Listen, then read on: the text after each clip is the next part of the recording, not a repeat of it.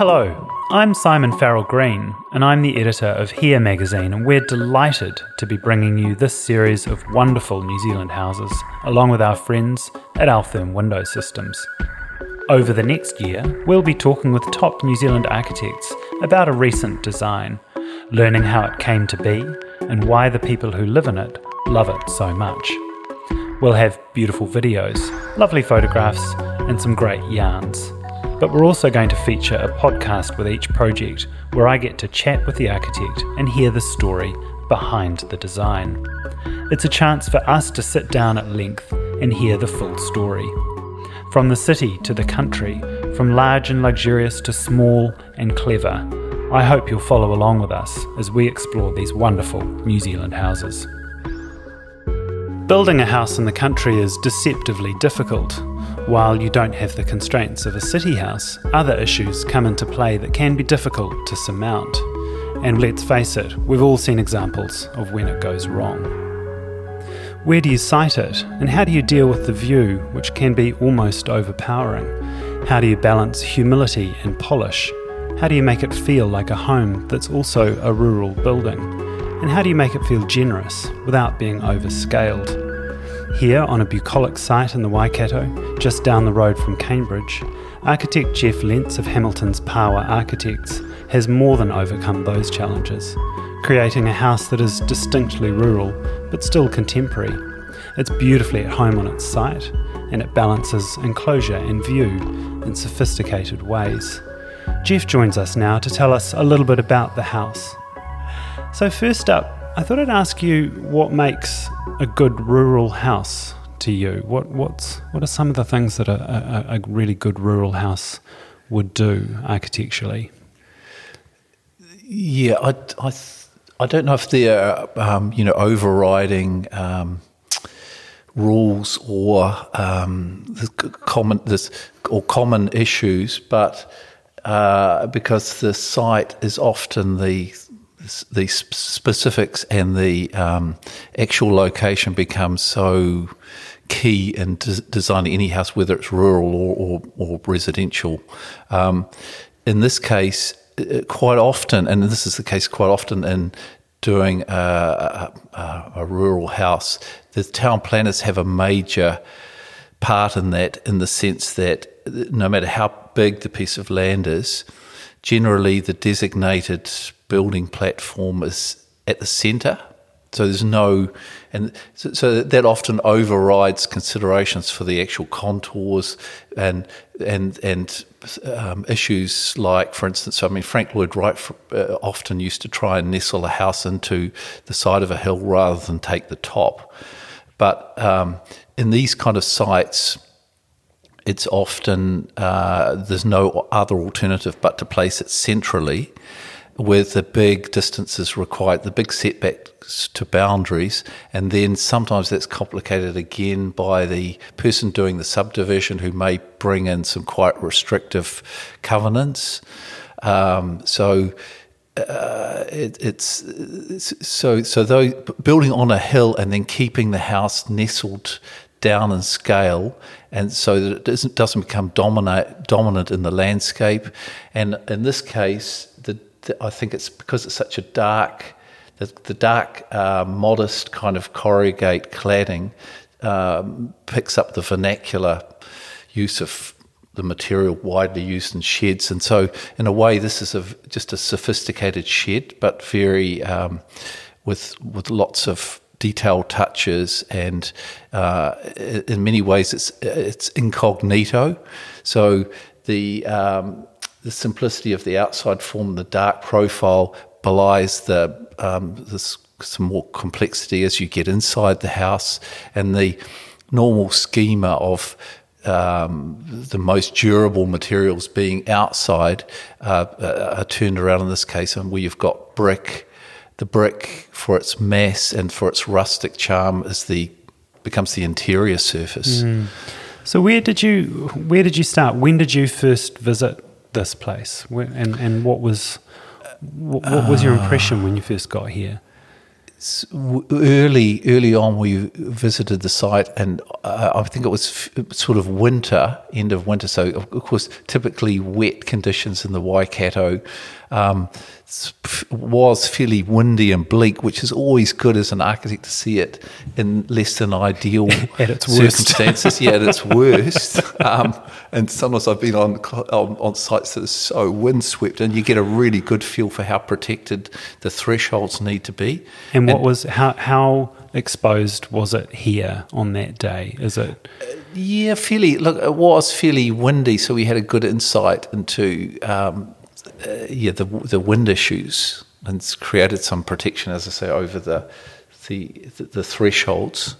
because it's a, it's a little bit tricky, isn't it? Because it's that's it's sort of largely south facing in terms of view, and then to the north you've got neighbours and those sorts of things. So that's obviously a big consideration in terms of where you placed it and how you how you oriented it.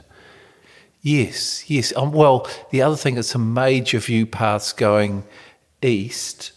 So Maungatautari and towards Cambridge being um, the, the sort of eastern axes through the house.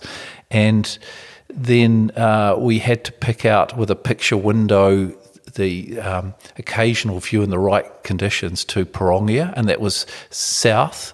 So uh, your instinct as an architect is to try and have a, a, a cozy, intimate, um, and low wall facing south, which we've got here. We, we've got the, the, the warmth of the brick and the thermal mass. Um, but we've had to punch a window into it as well. But the the house itself is like a giant extrusion, um, and it telescopes the east and west side of the house. So the idea was to try and create some outdoor spaces, alternative areas when the wind's blowing in the wrong direction that you can escape. And then we've got some more modest scaled outdoor space on the northern side of the house. But the, the biggest issue with this house was making a, a massive, um, hanging the house off a huge steel truss that gave us high level windows and brought north sun deep into the house. Uh, and that's the living space. So it's a, you know, it's a really um, spacious, lots of light, and there's and, and there's always a playful kind of textured light coming through the um, perforated sunscreens at, at at high level. That was a major uh, objective to try and make. You know, I really like the fact that it's got a lot of frayed edges. It's not just severe, and you know, so constantly changing light from summer to winter. You're always getting, you know, changing light patterns on the in, on the inside of the house. Mm, we've, I mean, we've been sitting here for a couple of hours, and it's you just what you track the light, don't you? In this place, it, mm. it mo- comes in one window for ten minutes, and then you look up again, and it's it's up in one of the clerestories, or it's in you know these raked windows over the doors, or it just it moves constantly. Yes. Yeah, I like that. Yeah. yeah. Good. yeah, yeah. You'd worked with the clients before, hadn't you? Yes, um, uh, we, I mean, I ha- had the privilege of we, we, we did a house for them, um, a beach house, and so we got to know each other really well through that project. And with a beach house, it's you, you can be even more. You tend to be, or client clients allow you to be more playful. You know, it's a chance to do something a bit wilder than you would if you're your, your normal kind of dwelling. And so we definitely did some really interesting things with them on that on the previous beach house. And so uh, I think this collaboration was was in some ways better because we knew each other that much more, and um, and and the clients have always been very adventurous about using color and um, I mean this this it's, it's this is quite restrained in the sense that it's got a very simple scheme of uh, black and white, lots of timber, and uh, but the little the little touches in the house bring color, and uh, so it's a slightly different approach than their beach house, which is pretty wild. Um, so yeah, but it was, it was the, the, collaboration is that much better. The better you know somebody and your client. Mm. Mm. What was their brief? Was there was there much of a Um, brief? Fairly was fairly um, well. I don't know about loose, but it was um, quite succinct and um, because I think we had a good trust in each other, and they were keen for for us to explore options. So um, this the house, this house, is really the kind of second. Um, say iteration. We, we, we, the initial design, we took the path of doing um, what I think uh, uh, it's an instinct, probably with architects generally, is to try and do a courtyard house with a protected space, and that works beautifully. And we did a, I think it did a really lovely layout. But the problem there was that the um, external wall area becomes in a rambling design, it becomes so so large that the costs escalate, and we didn't even we didn't even get that costed because I knew from experience that that was going to be beyond the client's budget expectations, mm. um, and so you know that's that's the other major issue for most architects. I mean, maybe a few are blessed with with clients that have a um, give them carte blanche in a financial sense, but that's very rare. Everybody has their limits and, and expectations, and so um, so we had to bring this house in tight. We had to we had to rethink it on a much simpler basis, much simpler schema, and so hence the fact that you've got this this big structural rib through the house that just um, sheds light into it.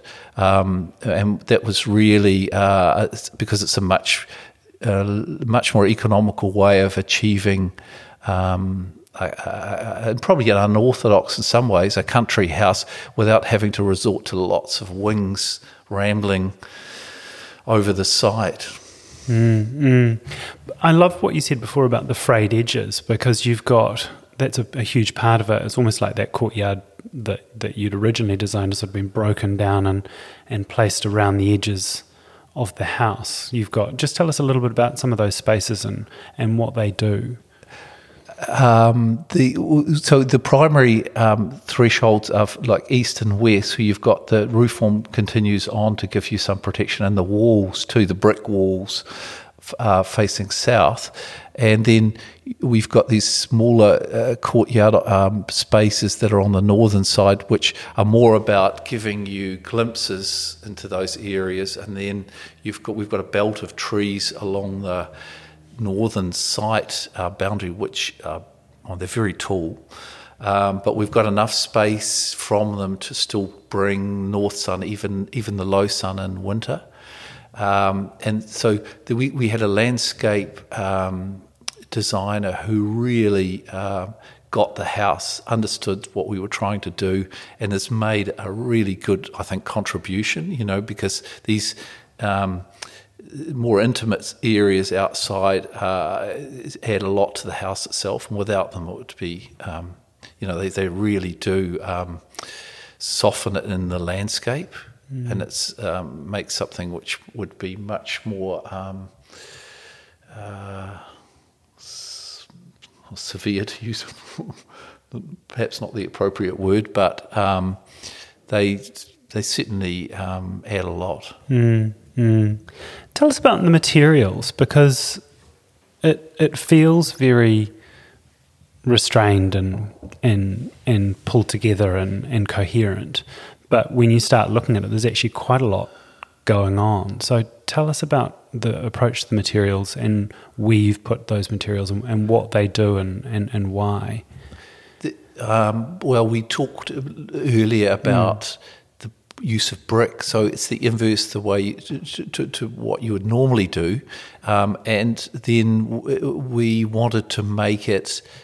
Uh, you know, meaningful in the sense that it wasn't just the south wall of the house, but we've uh, we've used it to form the hearth, you know, for the little snug area. So it erupts through the dark floor and it becomes the painted white brick and it forms a plinth to sit the kitchen island on.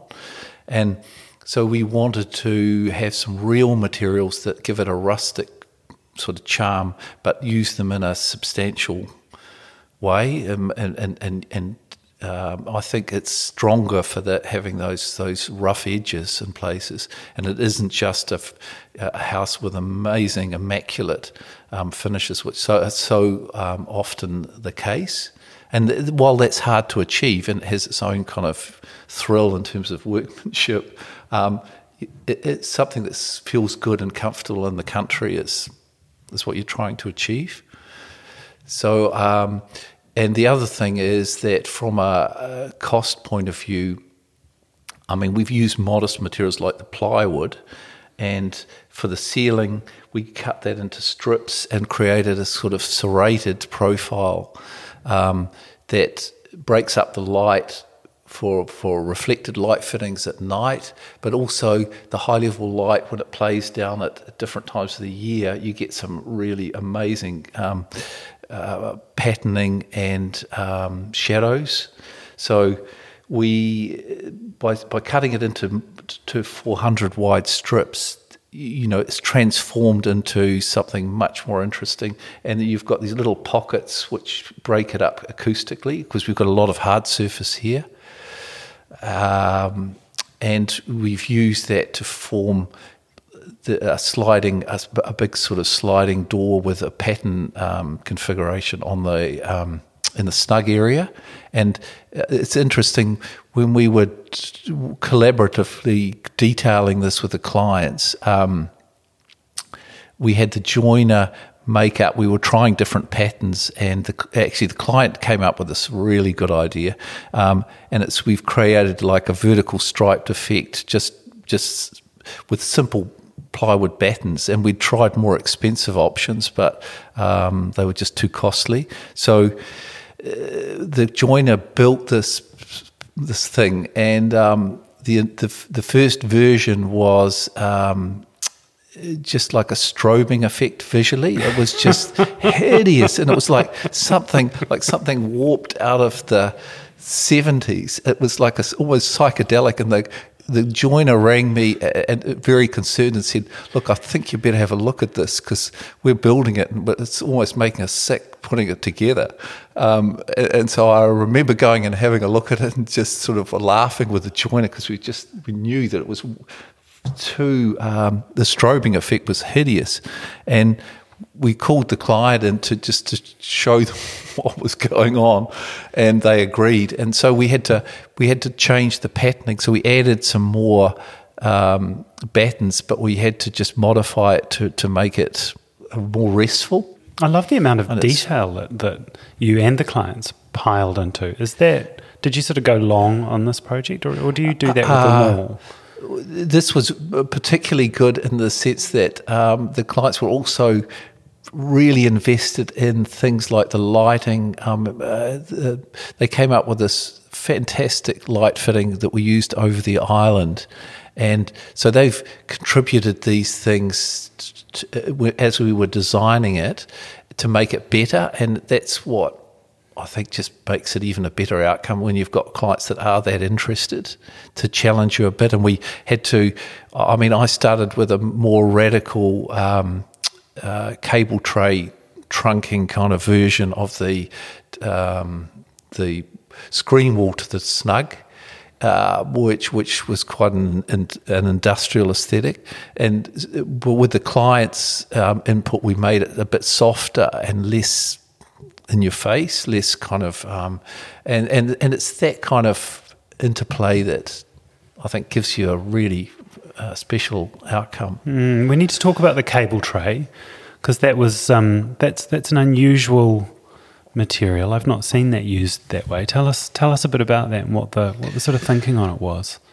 Um, the, yeah, look, we, uh, as as architects, you're always looking for the opportunity to um, repurpose and find something that's that's you can that's crafted, but it's it's economical because if you get something custom made, it, it, the the costs become just prohibitive for most people. And so to find something that's got a, an industrial kind of use, but um, is very economical and uh, has such fantastic um, uh, reflected light qualities, the, the, the, patterning you get through it, the fact that it can span really uh, well. It's a strong, it's light, it's it's inexpensive. I mean, it was uh, it was just a, um, thrill as an architect to find something as good as this. So I've been. Um, sort of experimenting with different making trying to make doors out of it trying to do joinery um, uh, and it's sort of and light fittings all sorts of uses and so in this case it lent itself so well to to using as louver blades on those um, exterior windows, uh, where it just softens the the harsh kind of um, light going from uh, summer to winter, and we. Uh, in, in, in summer, when you want really good sun shading, you get the really steep uh, sun angles shedding this perforated light on the inside, um, and it's a yeah, it's a wonderful. Um, and you know, so we quite often use materials that you in a different fashion, like upside down, or you know, it's all about. I mean, it's just about the creative process of finding new uses or new applications. Um, and this, I think, has got a lot more potential. Um, it's we had to powder coat it for the exterior use, but if you use it inside, you get that wonderful electro galv silver reflected quality, and it's I, I, I love it. Mm, so, it's, so it's another texture and and, and I yeah. guess another way of, of moving light around, isn't it? That seems to be yes. a lot of what's happening in here. Is is rather than a flat surface or a flat wall, you're getting all these these these shadows and these these bits where light sort of bounces around and we were able to use it to make a screen wall at the entry, which if you if you're here early enough in the morning, you get the full benefit. But um, the low sun comes through it, and you just it just turns it into this r- really light veil that um, is so is so nice. And it belies it's kind of industrial. I mean, it's just normal. It's, it's just a cable tray, but it's, it's I, I think it's great. That's great. I was going to ask you what you like most about this house?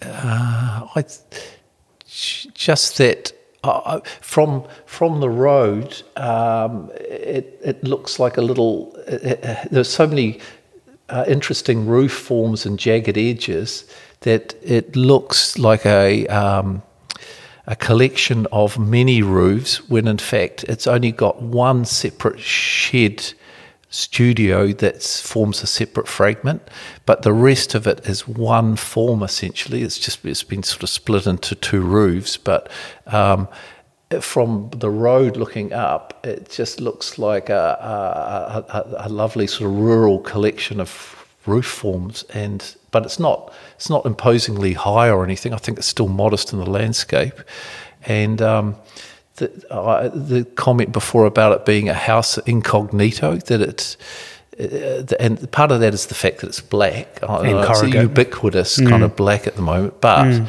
but it has that um, effect of you know downplaying the form and the landscape. Which mm. I mean, I mean, you've got a lovely old barn immediately next door, they're sort of sitting talking to each other, aren't they? You've got yes. you've got that old green corrugate barn there, and then you've got the black sort of shed up here, and there's there's definitely a relationship between the between the two. And and that and that was another thing the client really wanted us to acknowledge the uh, the, the old shearing shed corrugated at the bottom, which Oh, well, I mean, I hope it'll be there in the future, but I guess nobody can say for how long. But it's an acknowledgement of that. It sits slightly lower, there's nothing. I mean, it's a um, we haven't copied the roof form, but it's got a nice kind of modest relationship to the house. You know that it's uh, and yeah, it's not a sophisticated interloper here. It's just it's part of the kind of shed history that's really nice. The one thing I was also going to ask you, and I, I like to ask people this, is what's the thing that you learned that you took with you from this project? The biggest learning really was that um, despite your first response to a project, um, your first response, a lot of architects will say generally you feel it in your bones and you'll do that. You'll, you, your, your first solution is often the best, and that, that can be true.